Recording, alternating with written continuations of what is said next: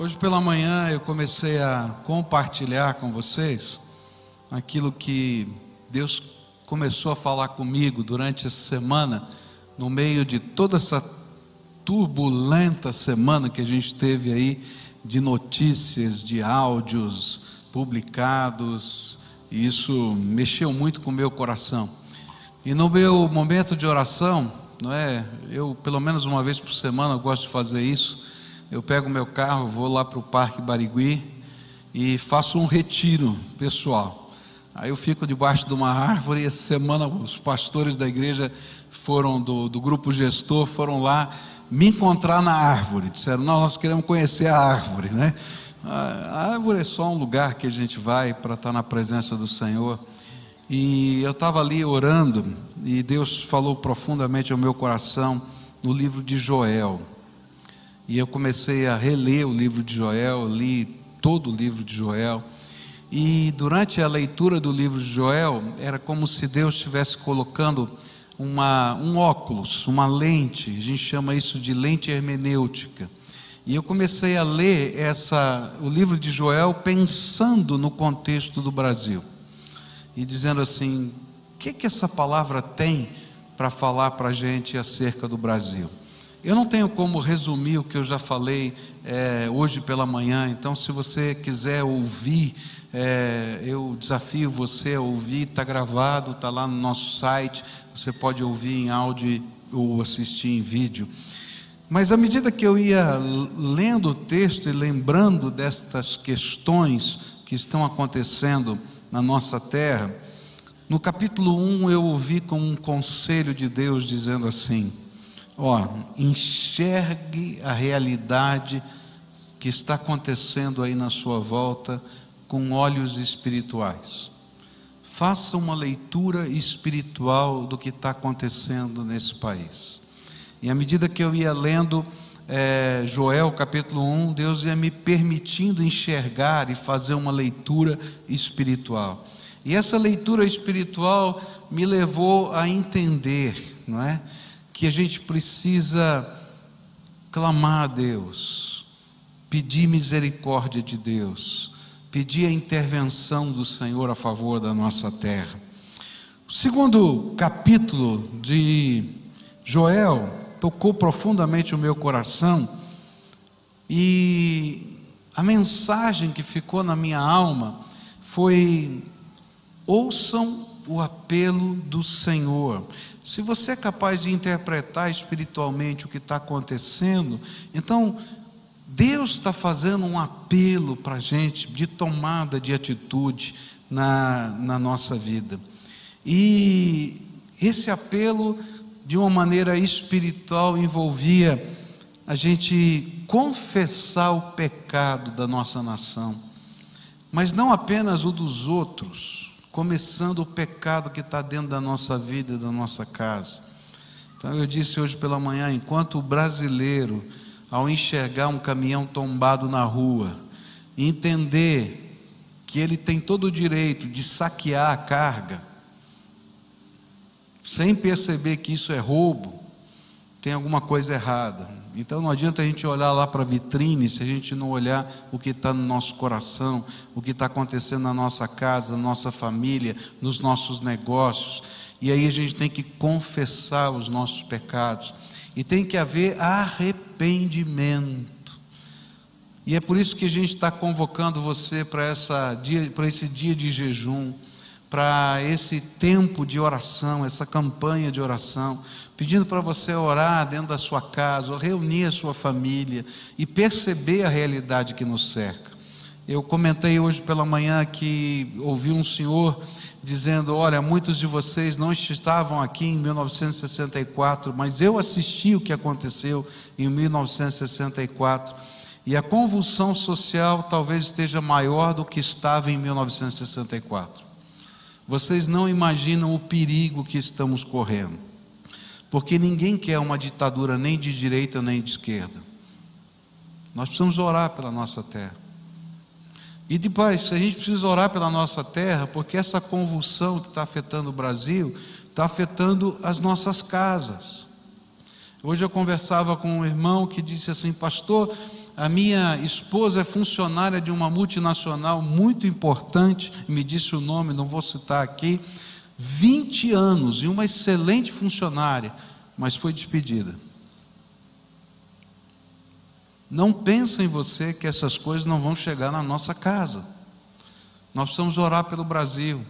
Se a gente consegue enxergar espiritualmente o que está acontecendo, a gente vai entender que as armas de que necessitamos para a vitória nessa pátria, na nossa vida, na nossa casa, são armas da intervenção de Deus sobre nós.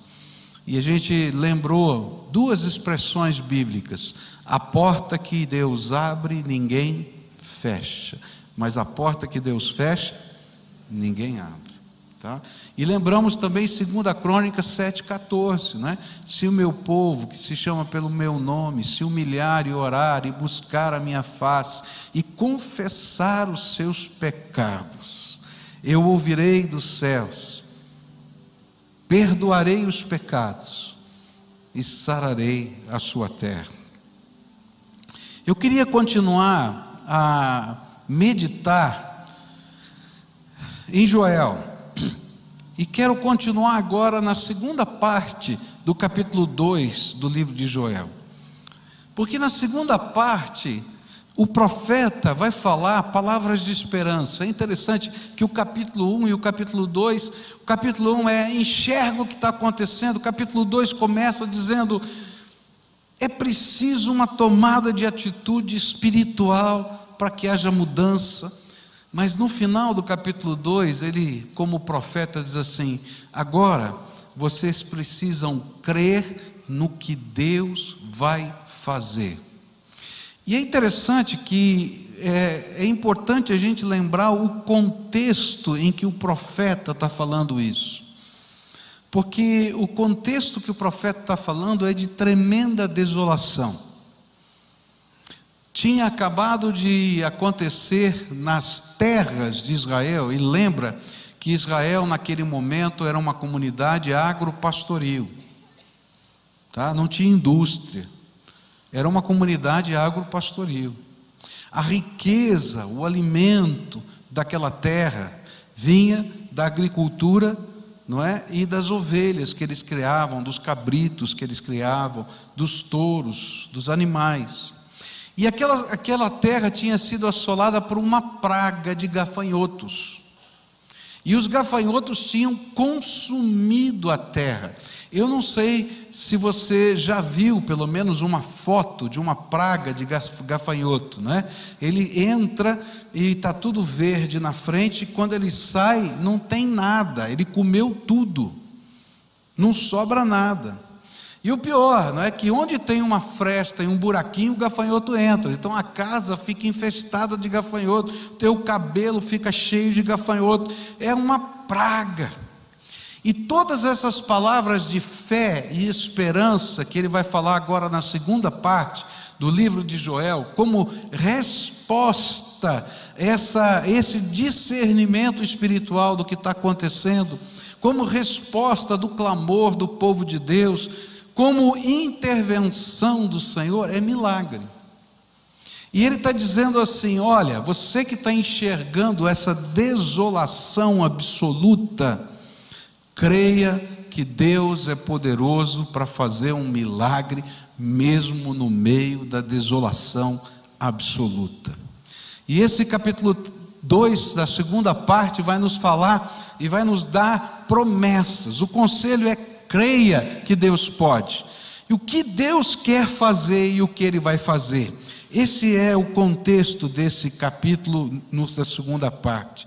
Só Deus pode fazer o milagre que nós precisamos, mesmo que nós não vejamos como Ele possa fazer, mesmo que a gente não entenda a maneira que isso vai acontecer, mas as manifestações da graça de Deus virão sobre nós. Primeira coisa que Deus promete: se o meu povo que se chama pelo meu nome se humilhar e orar e buscar a minha face e se arrepender dos seus maus caminhos ou dos seus pecados, eu ouvirei dos céus, perdoarei os seus pecados e sararei a sua terra. Qual é a primeira coisa que Deus promete aqui em Joel? Capítulo 2, verso 18. Olha só o que a Bíblia diz. Então o Senhor mostrou zelo pela sua terra e teve piedade do seu povo. Eu preciso crer, é isso que a Bíblia está dizendo, que Deus vai mostrar piedade e cuidado pelo Brasil. Eu preciso crer que Deus vai mostrar cuidado e piedade pela sua casa. Eu preciso crer que Deus vai mostrar cuidado e piedade pela obra do trabalho das suas mãos.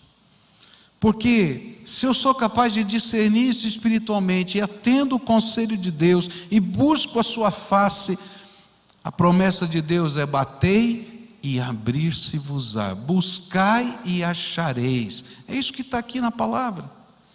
É interessante perceber o tempo dos verbos que aparecem aqui. O tempo do verbo está no passado. Então o Senhor mostrou zelo por sua terra e teve piedade do seu povo. Agora, quando o profeta falou isso, sabe o que, que tinha diante dos olhos daquele povo? Uma terra devastada.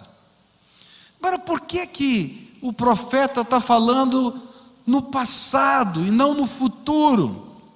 Isso porque quando a palavra do Senhor sai do seu trono de graça, ainda que ela não tenha tomado forma concreta diante dos nossos olhos, ela já é uma realidade eterna. Então, quando a gente começar a clamar e começar a buscar a face do Senhor, e Deus do seu trono gritar: seja abençoado. Pode ter certeza que a bênção já chegou, ainda que a gente não veja nada.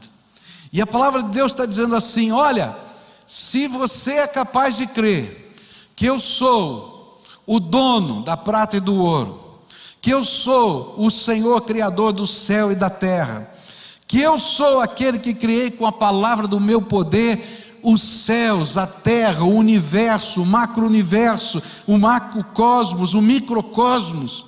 Então pode crer que uma palavra do meu trono é capaz de mudar todas as circunstâncias que estão acontecendo à nossa volta.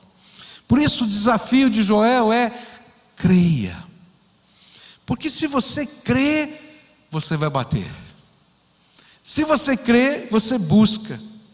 Porque se você crê, você vai ver que nada pode o decreto do Todo-Poderoso. E a lição aqui é que estamos ao Senhor verdadeiramente, de todo o coração, Ele nos aceita e começa a habitar em nossos corações, a part participar das nossas celebrações e a demonstrar constante e progressivamente o seu cuidado e a sua piedade. Se você ouvir a voz do Senhor e não endurecer o seu coração, o tremendo Deus já estará a caminho para nos abençoar. Eu tenho na minha vida algumas coisas que são marcas desta, desta palavra profética. Muitos momentos da minha história de vida, eu me deparei com circunstâncias que eu não sabia como lidar com elas. E quantas vezes eu tive que dobrar o meu joelho e continuo tendo que dobrar o meu joelho todo dia, porque as circunstâncias elas vão acontecendo sempre. E a gente busca de Deus uma palavra. E é tremendo, porque quando Deus dá a sua palavra de bênção, a gente pode sair e crer que as coisas dele vão acontecer. Eu tenho muitas marcas no meu coração. Eu me lembro de uma vigília que nós fizemos aqui, há anos atrás, e nós colocamos alguns pedidos especiais para Deus. E um dos pedidos que a gente até queimou numa pira no meio daquela vigília foi: Senhor, nos permita entrar no rádio e na televisão. E aí nós oramos. E como que a igreja sentindo que Deus já havia respondido, nós queimamos aquele papel.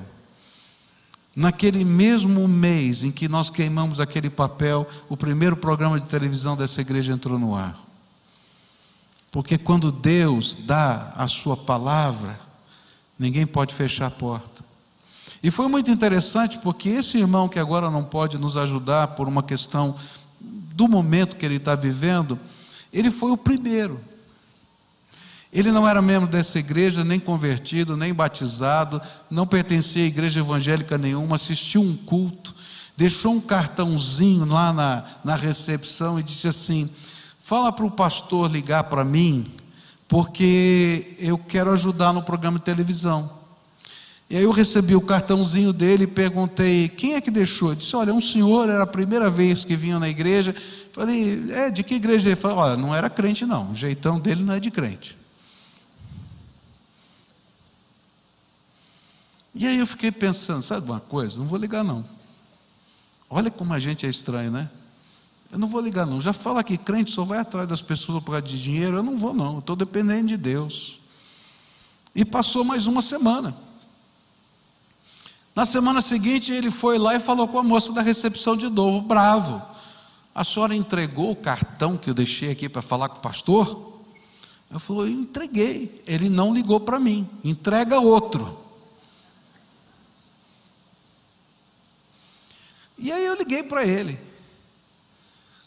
E disse: "O senhor não quer vir conversar comigo? Eu queria conhecer, entender o senhor, tal". E ele chegou para mim e disse: "Olha, eu quero ajudar na televisão". E eu falei: "Mas por que o senhor quer ajudar?" Ele olhou para mim: "Ué, eu quero fazer um anúncio lá para vender o que eu vendo lá na minha loja". Eu falei assim: olha, mas é sério esse negócio. Eu sou pastor, o senhor não me conhece, eu não conheço o senhor. Eu disse assim: o senhor não quer estudar a Bíblia comigo para ver se o senhor quer mesmo investir na televisão? Ele olhou para mim assim: para investir na televisão eu tenho que estudar a Bíblia? Eu falei: tem. Então tá bom, então vamos estudar a Bíblia. Louvado seja Deus que se converteu, a família também, a gente fica feliz com isso. Mas sabe por que, eu estou contando isso? Porque quando Deus dá um decreto do céu, mesmo que a gente não enxergue nada, mesmo que a gente não entenda nada, mesmo que a gente não saiba de nada, mesmo que a gente trabalhe até contra aquilo que Deus está fazendo, ela vai acontecer, porque Ele é o Senhor dos céus e da terra. A porta que Ele abre e a porta que Ele fecha, ninguém abre. Então, querido, Dobra o teu joelho e clama ao Senhor, porque quando Ele abrir a boca e der uma palavra, uma palavra, algo tremendo vai acontecer. Tem uma, uma, uma canção antiga, não é? Que fala isso, né? Que é exatamente isso, que uma palavra de Deus é suficiente para tocar a nossa vida. Então, o desafio de Joel, falando no passado, é creia. Já tremeu na base, né? Que pensou que eu ia cantar, né? Mais ou menos, né? Não, não vou cantar, não, que senão está perdido aqui, todo mundo sai correndo. Bom, segunda coisa que, eu, que Deus falou ao meu coração com relação a esse creia, porque Deus tem piedade e zelo do seu povo que clama por Ele. Mas o segundo é uma promessa tremenda. Olha só o que diz Joel 2, a partir do verso 19. O Senhor respondeu ao seu povo: Estou lhes enviando trigo, vinho novo e azeite, o bastante para satisfazê-los plenamente, e nunca mais farei de vocês objeto de zombaria para as nações. Não tenha medo a terra, regozije-se, alegre-se. O Senhor tem feito grandes, tem feito coisas grandiosas. Não tenham medo, animais do campo, pois as pastagens estão ficando verdes, as árvores estão dando seus frutos, a figueira e a videira estão carregadas. Ó povo de Sião, alegre-se, regozije-se no Senhor, o seu Deus, pois ele lhe dá as chuvas de outono, conforme a sua justiça e ele lhe envia muitas chuvas, as de outono e as de primavera, como antes fazia. As eiras ficarão cheias de trigo, os tonéis transbordarão de vinho novo e de azeite. Vou compensá-los pelos anos de colheitas que os gafanhotos destruíram. Segunda promessa do Senhor, que Deus falou no meu coração quando eu estava meditando sobre o Brasil, foi: Deus vai devolver a abundância desse país que está sendo rapinada.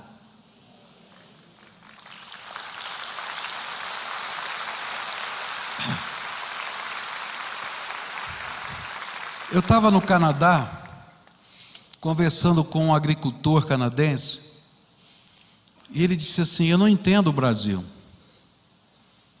porque vocês têm uma condição que é impossível de concorrer com vocês no mundo inteiro. Aqui no Canadá, se eu plantar trigo, eu só posso colher uma vez por ano. Porque o inverno é tão rigoroso que não dá para ter uma plantação num período, num semestre e outra no outro. Mas quem é que pode concorrer com o Brasil que planta trigo num semestre e soja no outro? Aí ele disse: Mas eu não entendo como vocês ainda são um país do terceiro mundo.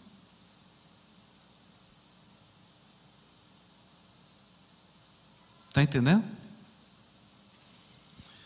Mas eu estou orando a Deus, e a gente vai buscar a face do Senhor, e o Senhor vai ouvir a nossa oração, para que a abundância dele venha sobre essa terra e não seja mais rapinada pelos gafanhotos humanos que estão por aí.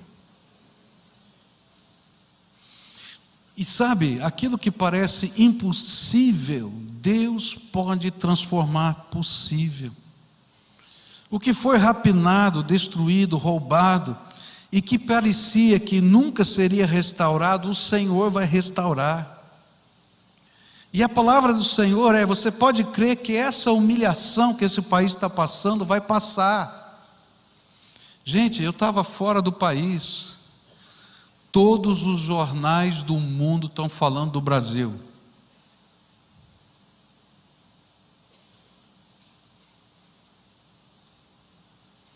A gente está passando vergonha. Mas essa humilhação vai passar em nome de Jesus porque o Senhor está mexendo nessa terra, está fazendo uma mudança, uma transformação. Agora lembra, a transformação não começa lá em cima, começa aqui dentro do nosso coração, na minha vida, na minha casa, na minha família, no jeito que eu educo os meus filhos, na maneira como nós nos tornamos intolerantes. E eu vou usar essa palavra de propósito, intolerantes com o mal, seja ele qual for, de quem for, não interessa de onde não tem como. Deus vai nos dar abundância. Por isso ele diz, e eu acho bonito isso, para os animais, Deus diz isso para os animais nessa profecia, né? Animais, não tenham medo.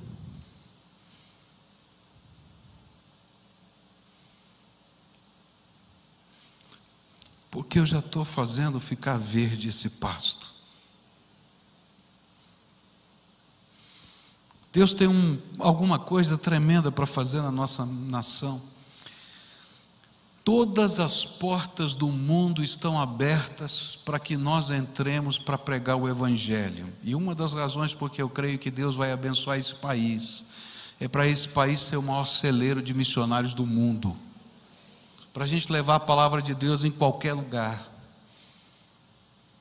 Porque as portas estão fechadas para muitos países do mundo para pregar o Evangelho e muitos de outras nações não podem entrar, mas o brasileiro entra e é querido. E eu tenho certeza que Deus está fazendo alguma coisa assim. E a bênção vai atingir tudo, porque quando Deus abençoa, essa bênção espirra, espalha a nossa volta. E a grande lição aqui é: Deus é especialista em milagres. E o que parece impossível é fácil para aquele que criou com a palavra do seu poder todas as coisas. Por isso nós podemos crer que algo tremendo de Deus virá sobre a nossa vida, sobre a nossa casa, sobre a nossa família, sobre a nossa terra, quando buscamos de todo o nosso coração.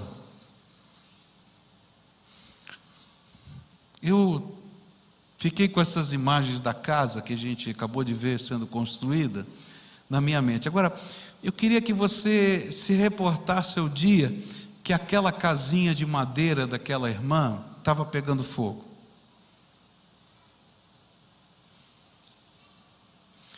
Quando todos os móveis dela queimaram, quando todos os eletrodomésticos dela queimaram, quando toda a roupa dela queimou.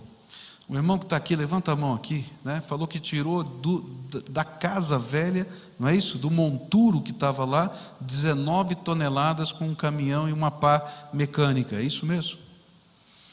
Eu fico imaginando aquela senhora idosa que você viu ali, dizendo: Senhor, é a minha casa. Senhor, é a minha casa. Tenha misericórdia de mim, me poupa. E talvez alguém dissesse para ela: não tem jeito, pegou fogo, acabou.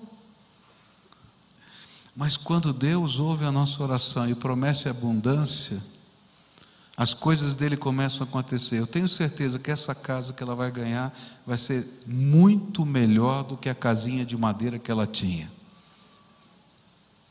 E se perguntar de onde veio, veio de um milagre que é o mover do coração das pessoas.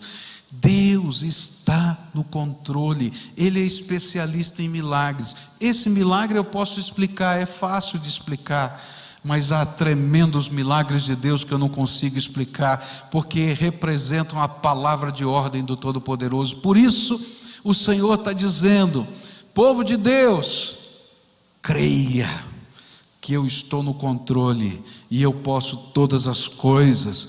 Busca minha face de todo o coração, acerta a tua vida, confessa os seus pecados e veja o que eu vou fazer. O impossível vai acontecer. Eu estava meditando nesse texto e Deus continua a falar no meu coração no verso 20, capítulo 2, verso 20: diz assim: Levarei o invasor que vem do norte para longe de vocês empurrando para uma terra seca e estéril, a vanguarda para o mar oriental, a retaguarda para o mar ocidental, e a sua podridão subirá, e o seu mau cheiro se espalhará. Ele tem feito coisas grandiosas. E outra promessa transformadora é que, aqui ele está falando dos gafanhotos, que Deus ia soprar um vento, e esse vento ia para direções diferentes. Um ia para o mar Mediterrâneo, outro ia para o Mar Morto. E aqueles gafanhotos seriam separados do seu bando, porque se você é, olha, não é aquela gafanhoto, ele é uma nuvem, ele vai numa direção só, ele não perde o seu rumo, ele não se separa. E ele está dizendo: Eu vou soprar ali, e esse bando que não se desconecta vai se espalhar. E vai morrer, vai acabar. E a podridão do cheiro vai passar.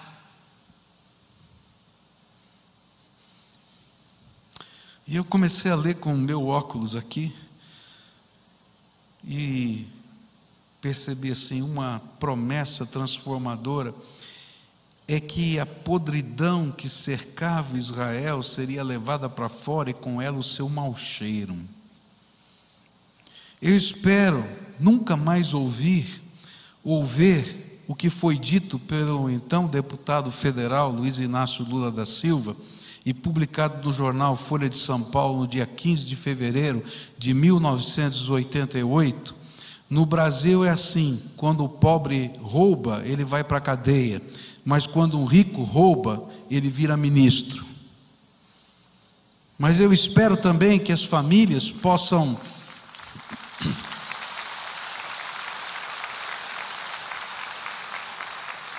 Mas eu espero também que as famílias possam aprender a viver os valores mais básicos da palavra de Deus que é regra de fé e prática para todos os que se dizem cristãos. Ora, se esta é a maior nação cristã do mundo, por que, que ela não reflete o que a grande maioria da população diz crer? A gente precisa viver os valores básicos da fé, da vida cristã que estão escritos nas Escrituras. Se esse aqui fosse um país 100% ateu, não precisaria viver. Mas se tem cristão nesse lugar, tem que levar a palavra de Deus a sério. Mas isso só vai acontecer se um milagre transformador de Deus começar a operar dentro das nossas vidas. Porque é preciso mudar o coração. Eu estava numa reunião essa semana lá na FIEP e falando sobre corrupção, falando sobre uma série de coisas, e um dos líderes que estavam lá dizendo assim: Olha, eu não creio que a corrupção vai acabar, mas pelo menos ela tem que deixar de ser sistêmica. Eu quero dizer uma coisa para você. Eu creio que se Jesus mudar o coração das pessoas, a corrupção vai acabar. Porque o problema da corrupção não é ideológico nem partidário, é moral e ético. E isso muda aqui dentro, muda dentro da nossa casa, quando a gente ensina os nossos filhos. Muda quando algumas posturas simples do nosso dia a dia começam a ser vividos, porque são valores. E eu creio que o poder do Espírito Santo pode fazer isso acontecer.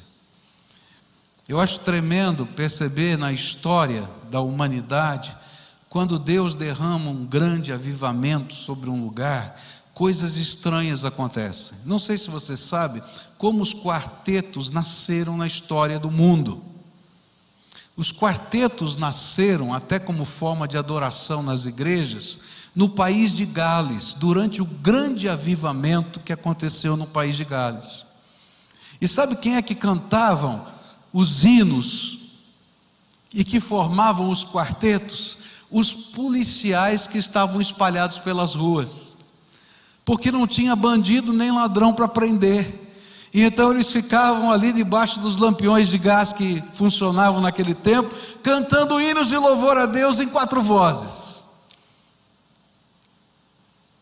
Deus pode mudar uma nação. Está na história. E eu creio que Ele pode mudar esse país.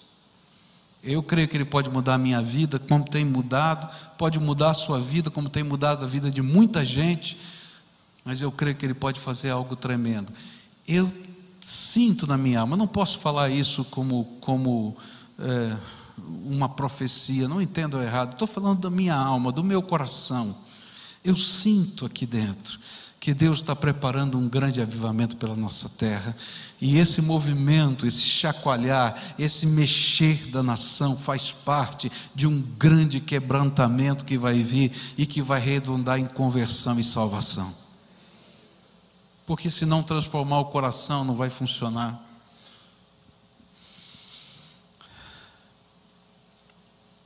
Tudo começa com arrependimento, confissão e fé. Quarta coisa que Deus tocou meu coração essa semana é nessa expressão de Joel 2. É interessante que em Joel, no começo lá do livro de Joel, no versículo, capítulo 1, versículo 12, ele vai dizer assim: "E a alegria foi embora". Mas quando Deus entra na nossa cena, olha só o que ele diz em Joel 2, 21. Não tenha medo a terra, regozije-se, alegre-se, o Senhor tem feito coisas grandiosas. O que ele está dizendo é: a alegria vai voltar. E a promessa é que quando os atos do Senhor começarem a tomar forma concreta, a alegria vai voltar. E essa alegria voltará porque as pessoas perceberão que o Senhor está fazendo grandes coisas entre nós. E então descobriremos um princípio simples, mas tremendamente transformador, que se encontra na palavra de Deus. E esse princípio está em Jeremias 9, versículos 23 e 24, onde a Bíblia diz assim: Assim diz o Senhor não se glorie o sábio na sua sabedoria, nem o forte em sua força, nem o rico em sua riqueza, mas quem se gloriar, glorie-se nisto, em compreender-me e conhecer-me, pois eu sou o Senhor, e ajo com lealdade, com justiça, com retidão sobre a terra, pois é dessas coisas que me agrado, declara o Senhor. Sabe qual é o princípio? Eu não sou nada, você não é nada, a minha ideologia não vale nada, porque nenhuma ideologia funciona. Todas têm alguma coisa boa e todas têm coisas ruins. E aí, quando eu paro de achar que eu sou o dono da verdade, eu me quebranto diante do Deus vivo. E aí eu vou me gloriar nas intervenções do Senhor, na sabedoria do Senhor, no temor do Senhor, que é o princípio de toda sabedoria. E a alegria volta, porque quando eu sei que não posso, e quando eu sinto que sou fraco, diz a Bíblia, é que eu sou forte, porque eu vou depender daquele que é o Todo-Poderoso Senhor dos céus e da terra. Aquele que está acima de tudo e todos, que é Deus, que é bondoso, que é amoroso, mas que é juiz sobre toda a terra, que é o Senhor, Ele continua no controle da sua criação, e que nem o mais arrogante dos poderosos está isento do seu juízo. Eu fiquei impressionado com Daniel capítulo 7, versículos 9 a 14. Eu estava meditando, queridos, e, e, cada um desses textos que eu estou falando aqui, o Senhor foi me mostrando na palavra. Eu não pesquisei, não, tá? Isso aqui não é um sermão como eu preparo, que eu vou pesquisando. Essas foram palavras que o Senhor foi me dando na medida que eu estava naquele parque orando, e o Espírito Santo de Deus estava falando comigo. E eu achei tremendo isso, porque o Senhor me fez lembrar de Daniel 7. Eu estava, não fez lembrar, não, eu abri a Bíblia, Deus falou comigo em Daniel 7. E eu achei interessante, porque o que Deus vai falar é que Ele é juiz até daquela pessoa mais arrogante que possa imaginar que está fora do juízo de Deus. E ele diz assim, verso 9: Enquanto eu olhava, tronos foram colocados e um ancião se assentou. E sua veste era branca como a neve, e o cabelo era branco como a lã, e o seu trono era envolto em fogo, e as rodas do trono estavam em chamas, e de diante dele saía um rio de fogo. Milhares de milhares o serviam, milhões e milhões estavam diante dele, e o tribunal iniciou o julgamento, e os livros foram abertos. E continuei a observar por causa das palavras arrogantes que o chifre falava. Esse chifre que falava é uma profecia que vem antes de um rei tremendamente arrogante. E fiquei olhando até que o animal foi morto, e o seu corpo foi destruído e atirado no fogo. Dos outros animais foi retirada a autoridade, mas eles tiveram permissão para viver por um período de tempo.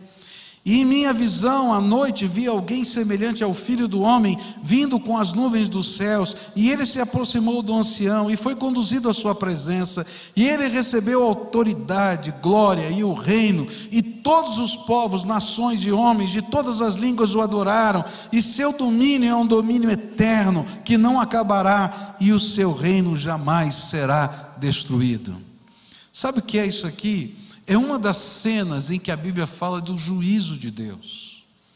E ele está dizendo: os mais poderosos, os mais arrogantes, não prevalecem diante do juízo de Deus. Obrigado, querido, tá?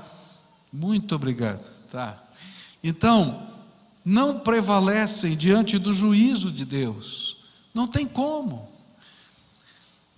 Não tem um ser humano que não vai ser julgado por Deus. E aí é interessante porque esse texto termina com uma visão maravilhosa. É que naquele dia Jesus vai voltar. E ele vai revelar sua glória. E a Bíblia diz que todo joelho se dobrará e toda língua confessará que Jesus Cristo é o Senhor. O que a Bíblia está dizendo é que para a alegria voltar na nossa vida, o que a Bíblia está dizendo é que antes que a alegria volte, a gente tem que se arrepender. Porque a verdadeira alegria é fruto do reconhecimento de que Deus é Deus e que nós somos apenas obra das Suas mãos. E a verdadeira alegria se instala quando uma pessoa ou uma nação permitem-se serem dirigidos pelo gracioso Deus. Senão, a arrogância vai ser julgada. Mas sabe o que é pior? É que os arrogantes nunca se enxergam Pois nesse texto de Daniel, até diante do trono de Deus Todo-Poderoso, eles continuam arrogantes. Por isso, só lhes resta o juízo de Deus. Há um pecado que a Bíblia chama de imperdoável. O único pecado que não tem perdão. Você sabia que existe um pecado que não tem perdão? A Bíblia fala sobre isso. A Bíblia chama esse de pecado contra o Espírito Santo. E sabe o que é esse pecado que não tem perdão?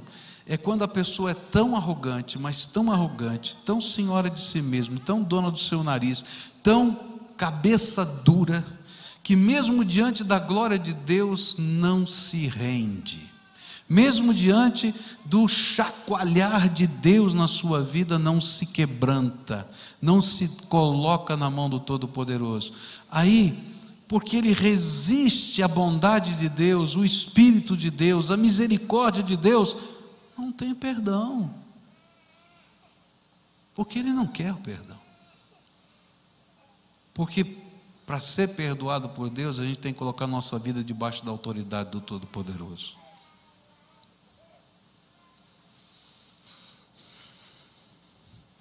E quero terminar com essa última cena.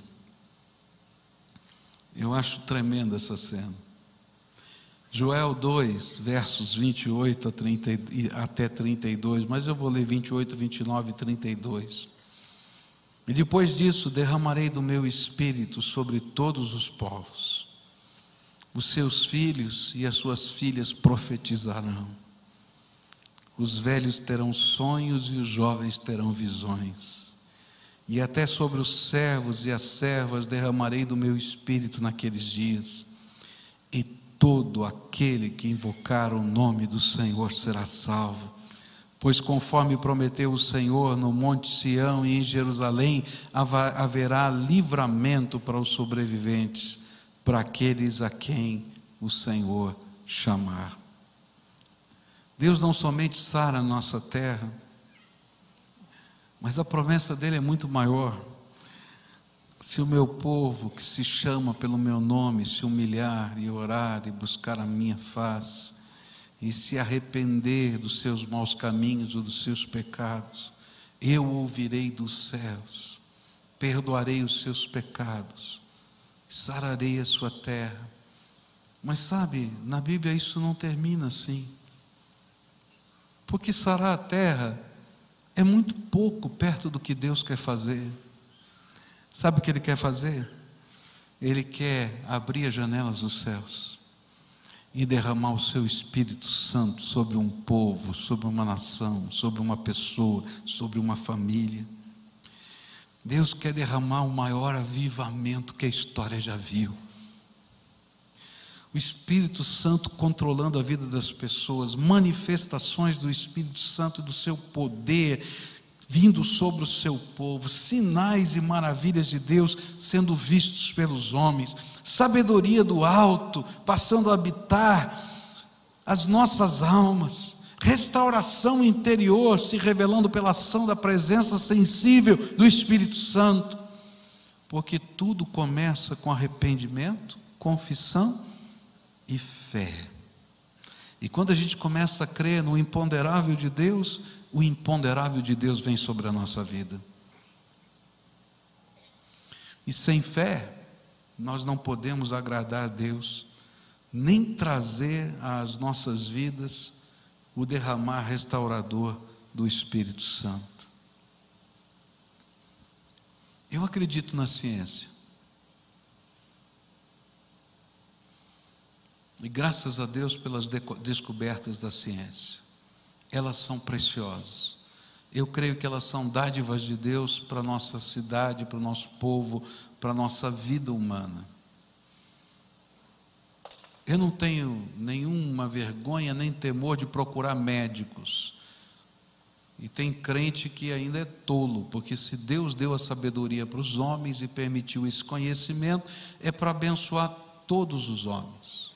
Então, por isso que existem médicos, existem engenheiros, existe ciência. Mas eu não deixo de crer no imponderável de Deus. Porque acima de toda essa sabedoria que o homem pode desenvolver, e nessas últimas décadas de uma maneira tão tremendamente rápida, existe um Deus todo-poderoso. Hoje eu estava orando para uma irmã que se formou no curso de psicologia, montou a sua, a sua clínica. Ela disse: Pastor, eu queria que o senhor orasse, eu vou começar a trabalhar na minha clínica. E aí impus as mãos sobre a cabeça dessa senhora e orei por ela. E aí eu disse naquela oração: Senhor, eu te louvo pelo conhecimento técnico que essa tua serva recebeu, mas eu quero te pedir uma benção. Além do conhecimento técnico, derrama sobre ela o dom do conhecimento, o dom da sabedoria, o dom do discernimento, para que as pessoas que forem ser atendidas por essa profissional possam dizer: tem algo diferente na vida dessa mulher, porque é algo tremendo que está acontecendo aqui. E queridos, é isso que Deus quer fazer: derramar algo tremendo sobre a nossa vida. A graça de Deus poderosa para ser derramada sobre nós. E sabe, quando Deus passa limpo, chacoalha o nosso povo, e há quebrantamento, e há confissão, arrependimento e fé, Deus começa a derramar do seu espírito. Ele não derrama só prosperidade, porque prosperidade passa. Por isso Jesus disse: não é que não ajuntem tesouros na terra, porque a traça e a ferrugem corroem, mas ajuntem tesouros nos céus. Porque Deus, quando derrama essa bênção, é para que a gente saiba que a gente é agente de bênção nesse mundo. Mas Ele quer derramar mais do que uma bênção, Ele quer se derramar sobre nós. Ele quer se derramar na tua casa, Ele quer se derramar na tua família, Ele quer se derramar na tua empresa, Ele quer se derramar na tua história. Eu estava lendo sobre o avivamento que aconteceu na cidade de Nova York, na, de, no, na época de 1850. Eu achei muito interessante que durante aquele avivamento, os jornais registraram isso, os jornais seculares registraram isso. O derramamento de Deus foi uma coisa tão impressionante que os jornais tinham que noticiar. E começou a haver um movimento de fé tremendamente importante que acontecia dentro das empresas. E dizia assim: as lojas fecharam as suas portas na hora do almoço, porque todo o povo queria orar e buscar a face de Deus. Finney, que era o grande pregador dessa época, ele foi pregar nas fábricas, porque ele era convidado pelos donos das fábricas para ir lá orar. E tem uma cena muito bonita num dos, do, da, do, na história de Finney, quando ele entra numa fábrica e silenciosamente começa a orar e tem um silêncio. E todo mundo esperando o grande pregador falar alguma coisa, e ele não abre a boca. E diz a Bíblia que o Espírito do Senhor começou a se derramar. Diz a Bíblia, não, diz a história, né? Perdão. Né? É, que o Espírito do Senhor começou a se derramar naquele lugar. E um começou a chorar ali, o outro começou a chorar aqui, o outro começou a chorar aqui, o outro começou a chorar aqui, o outro começou a chorar ali. E um profundo temor do Senhor veio do coração das pessoas. Pessoas começaram a confessar os seus pecados, a virem para frente, a se ajoelhar na presença do Senhor, a se arrepender, pedir a misericórdia de Deus. E o pregador não abriu a boca. Queridos, Deus derrama o seu Espírito Santo quando um povo começa a buscar a sua face. E Ele pode derramar o maior avivamento que esse Brasil já viveu na sua história. Se o seu povo, que se chama pelo seu nome, se humilhar, orar, buscar a sua face, se arrepender dos seus maus caminhos, Ele vai ouvir dos céus, perdoar os seus pecados, sarar a sua terra e com alegria Ele vai derramar do seu espírito sobre esse povo. Nessa noite eu queria orar com você. Você já foi convocado para nosso jejum de quarta-feira. Quarta-feira, separa o dia para jejuar na presença do Senhor. Larga tudo, vem para cá às 8 horas da noite, para a gente se entregar esse jejum e orar pelo Brasil. A Bíblia diz para você não vir sozinho, trazer os seus filhos, trazer os velhinhos, trazer os jovens, porque essa é uma necessidade nossa, todo o povo precisa dessa benção. E nós vamos pedir o derramar do Espírito Santo de Deus sobre a nossa casa. Mas nessa noite eu quero orar.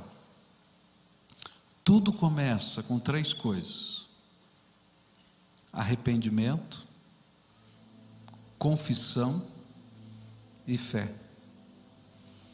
Todas essas promessas de Deus eram consequência dessas três coisas: arrependimento, confissão e fé. E hoje eu queria orar. Nós vamos orar pelo Brasil, sim, mas hoje eu quero orar por pessoas. Eu quero orar por famílias. Eu quero orar por pais e filhos. Eu quero orar por marido e mulher. Eu quero orar por homens e mulheres que estão na força do trabalho dessa nação, estão lá num posto qualquer, e que o Senhor está dizendo: Ó, oh, está na hora de mudar algumas coisas que você está fazendo. E que tem, quem tem que confessar pecado é você. Hoje é dia de arrependimento, confissão e fé. Senhor, eu creio que o Senhor pode mudar a minha vida, que o Senhor pode mudar a minha história, que o Senhor pode pegar todos os cacos quebrados que sobraram da minha vida e reconstruir algo que só o teu milagre pode fazer. Por isso eu quero orar com pessoas. E se o Espírito de Deus está falando para você que você precisa de arrependimento, de confissão e de fé, se a sua casa está precisando de arrependimento, confissão e fé, vem para cá. Eu quero orar com você. E nós vamos levantar um clamor. A gente vai orar quarta-feira pelo Brasil, mas hoje nós vamos orar pela nossa casa. Nós vamos orar pela nossa vida, nós vamos orar pelo nosso jeito de ser, e nós vamos pedir misericórdia de Deus e o derramar do seu Espírito. Se o Senhor está falando com você, começa a levantar agora, vem para cá, a gente vai estar tá orando juntos aqui. Eu quero estar tá na presença do Senhor junto com você, buscando a face de Deus. Se está vindo uma família, vem com os filhinhos, traz junto, porque é interessante que na santa convocação ele diz: olha Venham com, os, com as crianças de peito. Porque esse é o mover de Deus na vida da gente. Se o Espírito de Deus está falando com você, vai saindo do teu lugar. Arrependimento, confissão e fé. É isso que a gente vai fazer. Arrependimento, confissão e fé. Tem muita coisa para a gente orar pela nossa nação.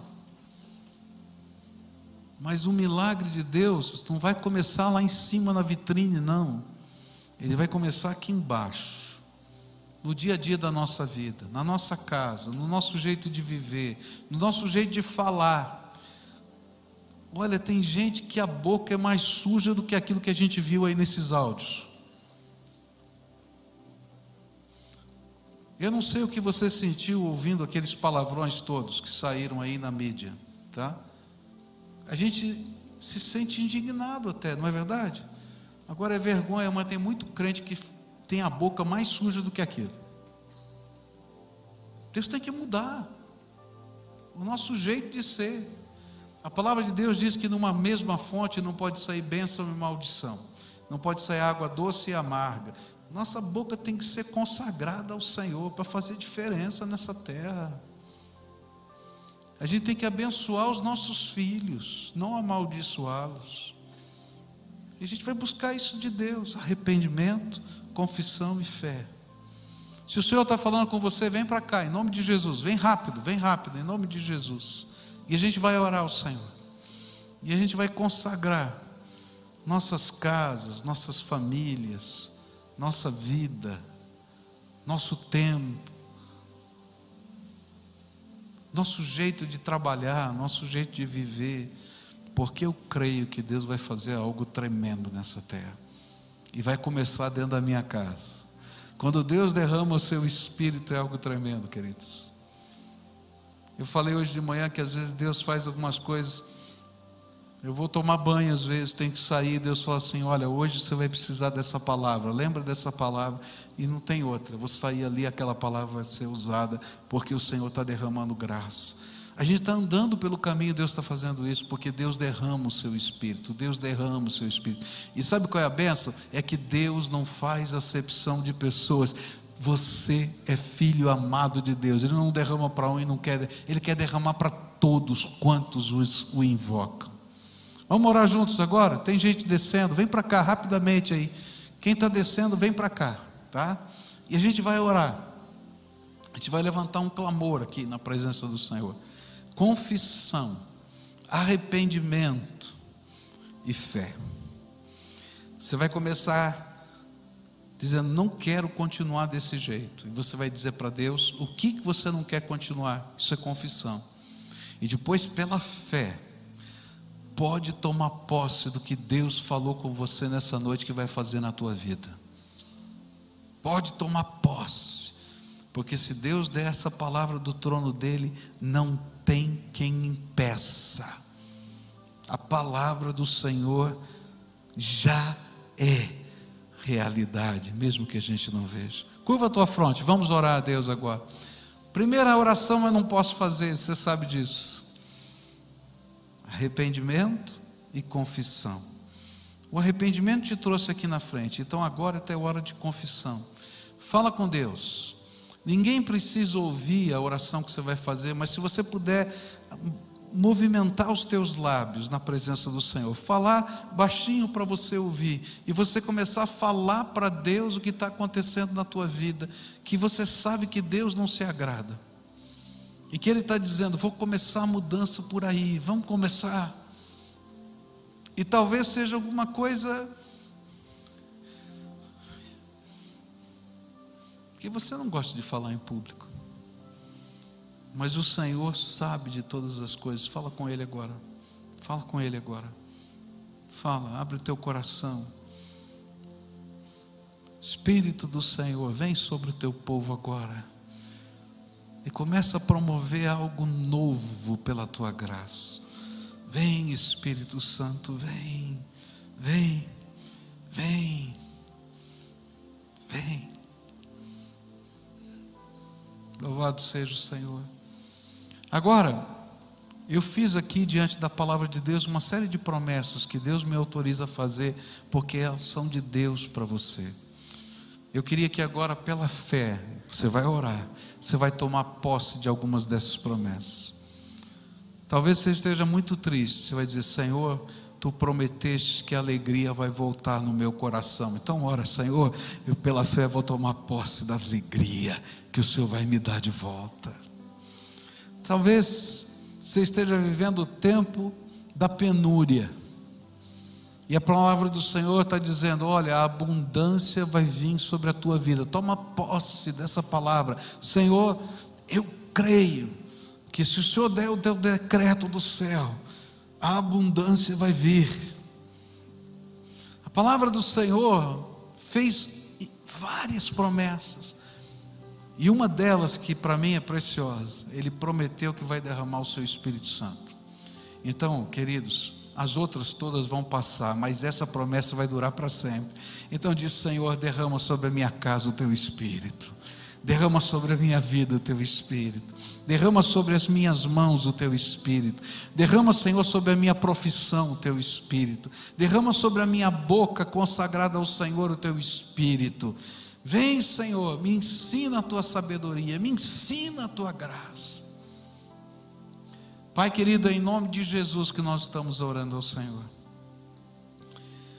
eu quero, diante dos meus irmãos que estão aqui, dizer: Pai, eu sou pecador, cheio de defeitos. Eu e o Senhor sabemos quantas coisas eu preciso mudar na minha vida. E eu vim aqui junto com os meus irmãos para te pedir perdão e dizer: Senhor, muda a minha vida segundo o teu propósito. Senhor, me ajuda a ser exatamente aquilo que o Senhor quer que eu seja. Me ajuda a viver exatamente aquilo que o Senhor quer que eu viva. Senhor, às vezes eu me sinto tão pequenininho, impotente diante das realidades. Oh, Pai, me usa para a tua glória. Porque a glória é só do Senhor, de mais ninguém. Mas nessa hora, Pai, eu quero me unir também aos meus irmãos que estão confessando os seus pecados e que estão buscando algo novo para sua casa, para sua família. Eu quero crer nos impossíveis do Senhor. Por isso eu quero orar agora para uma menina, Carolina, sete meses, que amanhã vai fazer uma cirurgia.